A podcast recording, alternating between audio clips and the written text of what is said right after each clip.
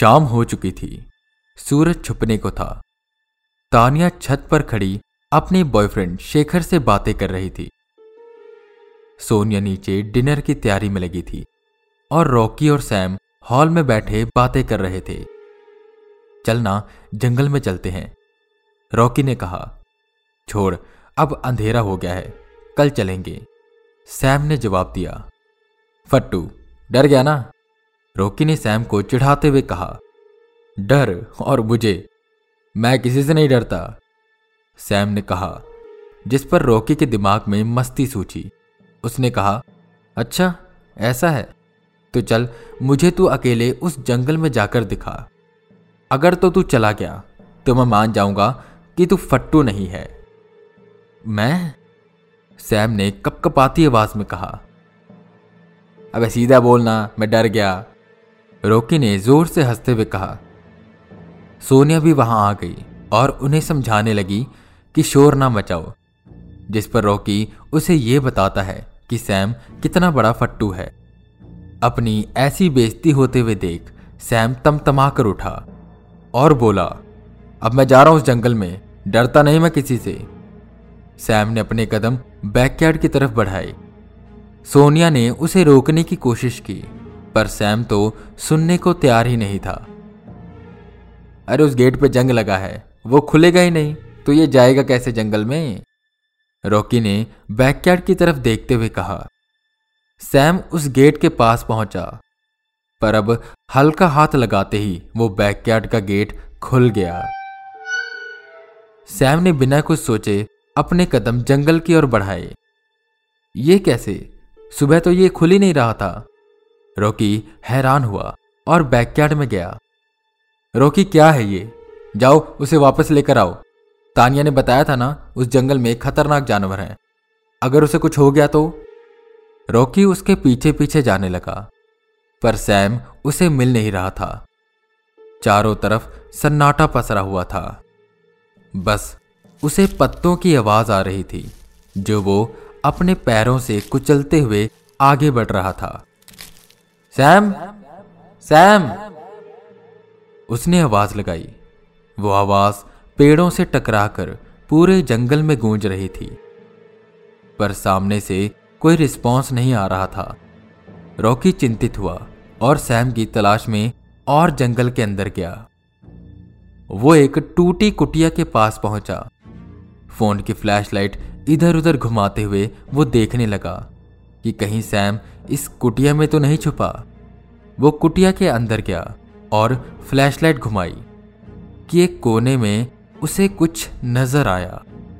कोई शख्स। पर वो ज़मीन पर लेटा था। उसकी पीठ रॉकी की तरफ़ थी। सैम, कहीं तू मुझे डराने के लिए तो ऐसे नहीं लेटा ना? सैम? रॉकी डरते हुए आगे बढ़ा। उस शख्स के कपड़े कुछ जाने पहचाने लग रहे थे। रॉकी ने उसे उठाने की कोशिश की, पर कोई हलचल ना हुई तो रॉकी ने उसे पलटा और जो उसने देखा, उससे उसकी रूह काँप गई। वो एक लाश थी। और ये लाश किसी और की नहीं, बल्कि रमेश काका की थी। ये कैसे हुआ? कि तभी उसे कदमों की आहट सुनाई थी। वो एकदम से चौकन्ना हुआ और कुटिया से बाहर निकला। इधर उधर देखने लगा तो पेड़ के पास उसे कोई नज़र आया। रॉकी डर के पीछे की ओर हुआ। कौन है वहाँ? उसने कपकपाती आवाज़ में कहा। अबे, मैं हूँ। तू यहाँ क्या कर रहा है? और इतना डरा हुआ क्यों है? सैम ने पूछा। जिस पर रॉकी ने कहा सैम, तू मानेगा नहीं। अंदर रमेश काका की लाश पड़ी है। मैंने अभी अपनी आँखों से देखा।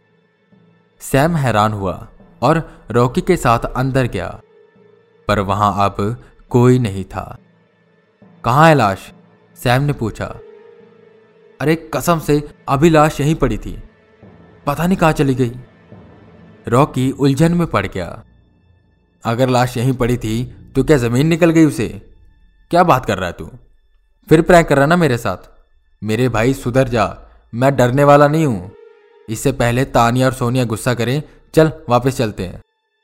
सैम रॉकी को पकड़कर वापस घर की ओर जाने लगा।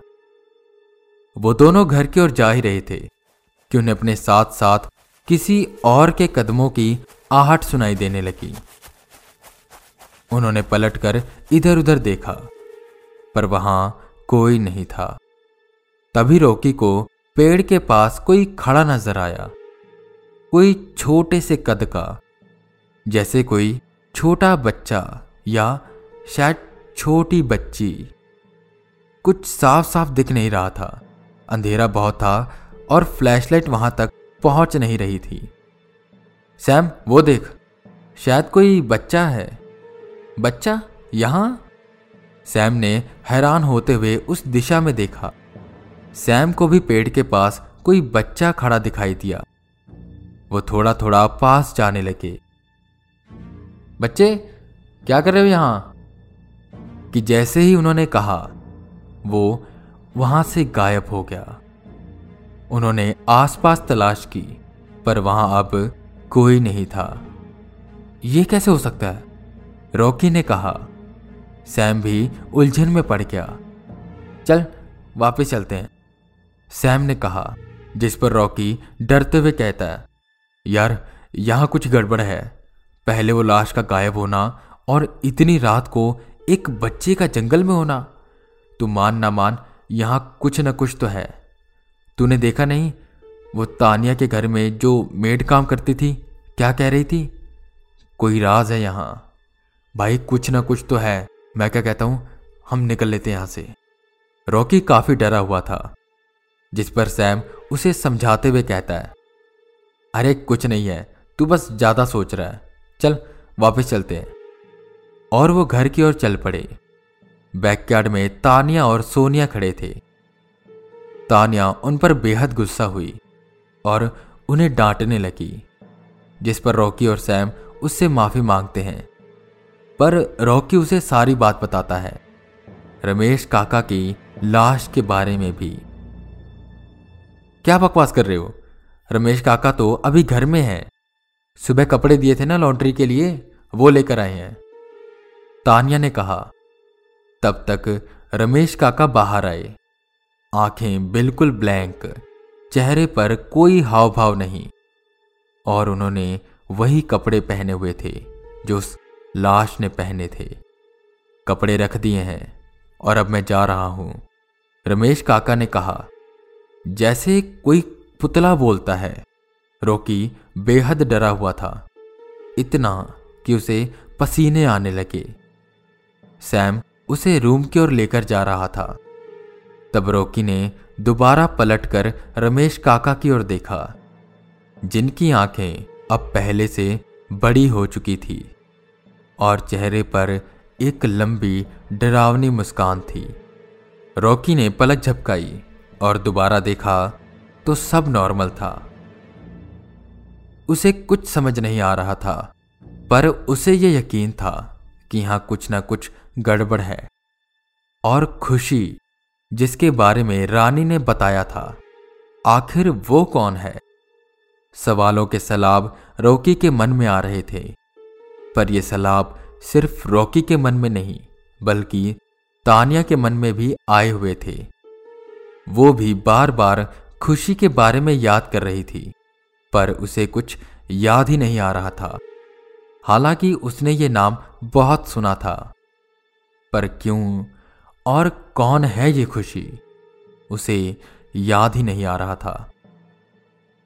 वो अपने मम्मी पापा से भी पूछ नहीं सकती थी, क्योंकि उसने उन्हें बताया था कि वो गोवा जा रही है, पर वो अपने पुराने घर अपने दोस्तों के साथ आ गई। वो सारी बातें अपने बॉयफ्रेंड शेखर के साथ शेयर करती है। शेखर को ऑफ़िस से छुट्टी मिल गई थी और वो दो दिन में उनके पास आ रहा था, जिससे तानिया बहुत खुश थी। रात को खाना खाकर वो सब सोने के लिए चले गई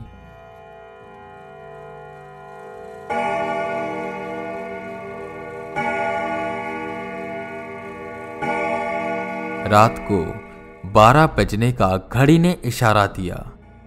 रॉकी आराम से लेटा सो रहा था कि तभी उसे बर्तन गिरने की आवाज़ आई।